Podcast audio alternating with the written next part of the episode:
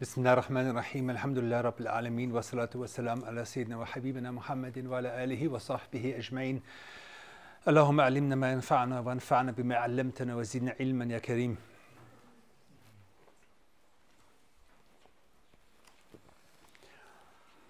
Wir sind äh, im zweiten Teil unseres Unterrichts über das Buch Eohel Walad oder O Kind von Imam al-Ghazali. Und äh, wir haben gehört, dass ein fortgeschrittener Schüler sich an den Sheikh wendet und ihn bittet um einige kurze Ratschläge, die äh, seinen Weg, den Weg des Lebens und den Weg zum Jenseits erleichtern würden. Und äh, Imam Rasali beginnt mit einem Ratschlag und sagt, Bismillahirrahmanirrahim, wisse, o Sohn und geliebter Freund und so weiter.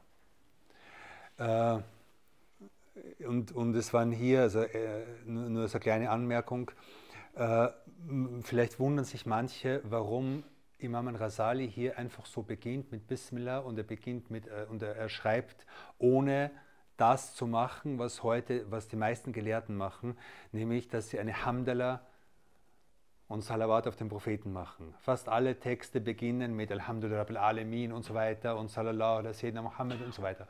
Warum macht es Imam Rasali nicht?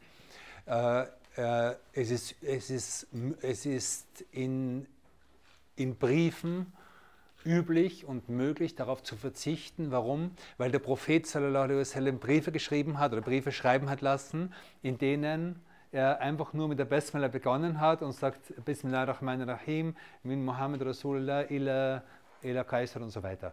Also ohne sozusagen diese ganzen Formeln zu verwenden und auch und hier folgt Imam Rasal dem Propheten in seiner Morasala, in seiner Art und Weise der Korrespondenz in Briefen. Das ist eine Sache. Zweite Sache ist, ähm, dass dass Imam al-Ghazali beginnt, bevor er seinen Ratschlag gibt, mit einer sehr, äh, wie soll man sagen, mit einer sehr schwierigen Konfrontation. Er sagt, hast du denn all die Jahre studiert und brauchst noch immer einen Ratschlag von mir? Die Ratschläge, die du brauchst, sind in der prophetischen Sunna. Was willst du von mir? Warum macht er das? Was ist der Grund? Also das, das ist eigentlich sehr, also, also im ersten Blick wirkt es so, als würde er sozusagen diesen, diesen, diesen, diesen, diesen Schüler zurückweisen und sagen, was, was willst du von mir? Und der Grund scheint der zu sein, dass es, dass es also der, der Mann, der ihm schreibt, ist ein, ist ein fortgeschrittener Schüler, das heißt, ist ein junger Gelehrter. Und Menschen, die auf dem Weg des Wissens sind, auf dem Weg des Wissens Fortschritte gemacht haben, haben normalerweise ein Problem. Was ist das Problem? Die Umsetzung dessen? Ja, auch. Das hat jeder von uns. Äh, Ego. Das Ego, Stolz. Also jeder, der, der auf diesem Weg ist, hat normalerweise ein Problem damit, dass er sich, äh, dass er sich fühlt, dass er etwas geworden ist. Und ein fortgeschrittener Schüler von Imam Rasali hat sicher, ist sicher der Gefahr ganz besonders ausgesetzt. Weil Imam Rasali, wie gesagt, war halt einfach ein Superstar zu der Zeit. Und der fortgeschrittene Schüler bei Imam Rasali zu sein, äh, heißt wirklich, ein, also große Schritte auf dem Weg gemacht zu haben. Okay? Und Imam Rasali macht jetzt etwas, was, was Sheikhs machen, mit, und was, aber, äh, was am ersten Blick sehr, sehr schwer und sehr, sehr hart wirkt, aber in Wirklichkeit das größte Heilmittel ist, das man von einem Sheikh bekommen kann, nämlich dass das Ego gebrochen wird. Dass er ihm sagt, glaub nicht, dass du jemand bist. Glaub nicht, dass du ein toller, dass du ein toller Schüler, dass du ein toller junger Gelehrter bist, sondern warum hast du bis jetzt so lange studiert und hast bis jetzt noch keinen Nutzen aus, dem, aus der Apotheke des Propheten gezogen, sozusagen? Also er, er, er, er, bricht etwas in ihm. Er, er bricht nicht sein Herz, das ist der Unterschied. Was man niemals machen darf, ist Herzen zu brechen. Aber was er macht, ist, er bricht diese Schale vom Ego. Und diese Schale vom Ego ist einer der schwierigsten Dinge. Und einer der schwierigsten Dinge für uns, den Rat von, von Muslimen und besonders den Rat von, von, von Gelehrten, den Rat von Schuyuchs anzunehmen, ist dieser Stolz, den wir haben. Dieser Stolz, was brauche ich und ich bin doch wer und warum redet er so mit mir und so weiter.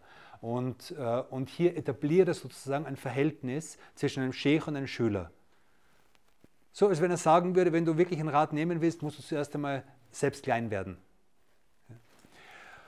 Und er spricht nach an und sagt, O Sohn und geliebter Freund. Er sagt ihm zwei Dinge, nämlich einerseits geliebter Freund Also ein Ratschlag kommt aus Liebe und wenn ich jemand lieb, gibt er dir Ratschlag und wenn du jemanden liebst, dann nimmst du einen Ratschlag an, das ist wichtig. Und das Zweite ist, dass er ihn mit Sohn anspricht. Und das Buch heißt eben so Ehelualat. Ja? Und es ist halt wichtig, dass es zwischen, zwischen Schülern und Lehrern eine Art von Obuwa gibt, eine Art von Väterlichkeit gibt, eine Art von, von, von äh, Kinder-Eltern-Beziehung gibt. Warum? Weil wir wissen alle, dass jeder von uns hat Eltern, das ist etwas, was jeder hat. Und wir wissen, dass wir im Koran äh, extrem also, äh, aufgefordert werden, in ganz, ganz deutlicher Weise zu diesen Eltern gut zu sein. Warum? Weil sie der Grund für, unser, für unsere Existenz und für unser Leben sind. Und gleichzeitig gibt es, und gleichzeitig gibt es eine, eine Beziehung zu unseren Lehrern, Warum? Weil sie der Grund für unser seelisches Leben sind, weil sie der Grund für unser geistiges Leben sind. Und auch das braucht Dankbarkeit. Okay? Und, äh, und diese, diese Beziehung ist wichtig und, äh, und, und die muss gepflegt werden, genau. Und ganz allgemein, also der, der allgemeine Kontext, in dem dieses Buch steht, ist, ist der, dass wir Menschen, wie es im Koran gesagt wird, schwach sind, Nummer eins der Mensch schwacher schaffen, das muss, uns immer klar sein. Und die Schwäche von uns drückt sich einerseits aus in Bezug auf die Schwäche gegenüber dem Äußeren, den äußeren Einflüssen, den, den, den Dingen, die von außen auf uns einströmen. Und gleichzeitig aber auch die Schwäche in Bezug auf unser Inneres. Jeder kennt es von uns. Stimmungen, Gelüste, Zweifel, äh, äh, Emotionen, die uns plötzlich durcheinander bringen und so weiter. Man fühlt, sich, man fühlt sich eine Sekunde lang total stark und in der nächsten Sekunde plötzlich ist man wieder so schwach wie eine Platte im Wind oder so. Ja? Und jeder kennt das. Und in dieser Situation, in dieser Schwäche, in der der Mensch ist, sind wir extrem bedürftig nach Nasiha, nach, nach, nach jemandem, der uns bei der Hand nimmt und uns zeigt, in welche Richtung wir blicken sollen. Der uns, das ist eine der wertvollsten Dinge, die wir in unserer Schwäche haben können, dass uns jemand guten Ratschlag gibt. Und, äh, und, und Imam Rasali gibt uns hier einen guten Ratschlag, der für uns alle gültig ist, der tausend Jahre alt ist, aber heute, oder fast tausend Jahre alt ist, aber heute genauso gültig ist, wie er vor tausend Jahren war. Und äh, das Letzte, was ich sagen will, ein spezieller, ein spezieller Kontext hier ist, ähm, Imam Rasali, also ein großer Gelehrter, wie wir gesagt haben, wendet sich hier an seinen Schüler, das heißt an jemanden, der nach Wissen sucht. Und wir werden sehen, dass vieles in diesem, in diesem, in diesem kurzen Brief hier oder in, dieser, in diesen kleinen Büchlein hier äh, sich ganz, ganz explizit an, an Wissen, an, an das Streben nach Wissen richtet, und die Verbindung von Wissen und Handeln und so weiter. Jetzt könnten wir fragen, okay, nicht jeder von, von uns hier ist Theologiestudent, nicht jeder, jeder von uns hier strebt irgendwie nach Wissen. Was geht mich dann das Ganze an? Die Antwort darauf ist, jeder, der hier sitzt oder der hier in der äh, Online sitzt und zusieht, ist jemand, der nach Wissen strebt und ist im Prinzip in der gleichen Situation, wie der, Schü wie der Schüler von, von Imam Rasali damals war, mit den ganzen großen Unterschieden, die zwischen, äh, zwischen äh, im Niveau und im, im, im aber die, die Grundhaltung ist die gleiche. Die Grundhaltung ist, dass wir Menschen sitzen hier und sind bedürftig, etwas von der Quelle der Prophetie zu trinken über die Gelehrten. Und die gleiche Beziehung, die die Sahaba zum Propheten gehabt haben, indem sie sozusagen von der, von der Prophetie getrunken haben, ist die Beziehung, die wir heute haben, wenn wir sitzen und ein Buch von Imam Rasali lesen.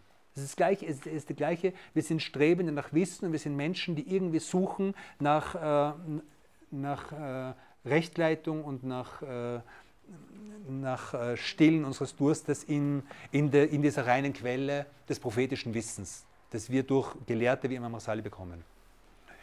Das heißt, all das, was Imam Rasali zu dem Schüler sagt, in Bezug auf Wissen und Streben nach Wissen und so weiter, gilt im, im, im, Allgemeinen für uns. Und äh, wir können dieses Streben nach Wissen, auch wenn wir es vielleicht in uns direkt nicht sehen, für jede andere gute Tat nehmen. Wir können sehen, dass das, was Imam Rasali diesen Schüler ratet für seinen Weg auf dem Wissen, können wir auch als, ein als, als eine Rechtleitung oder als einen Ratschlag sehen für uns, die wir streben nach irgendetwas Gutem in unserem Leben.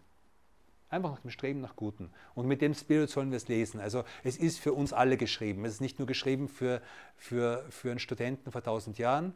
Es ist nicht, ist nicht geschrieben für Elite-Studenten unter uns, sondern es ist geschrieben für jeden Muslim, der in irgendeiner Weise nach Gutem sucht.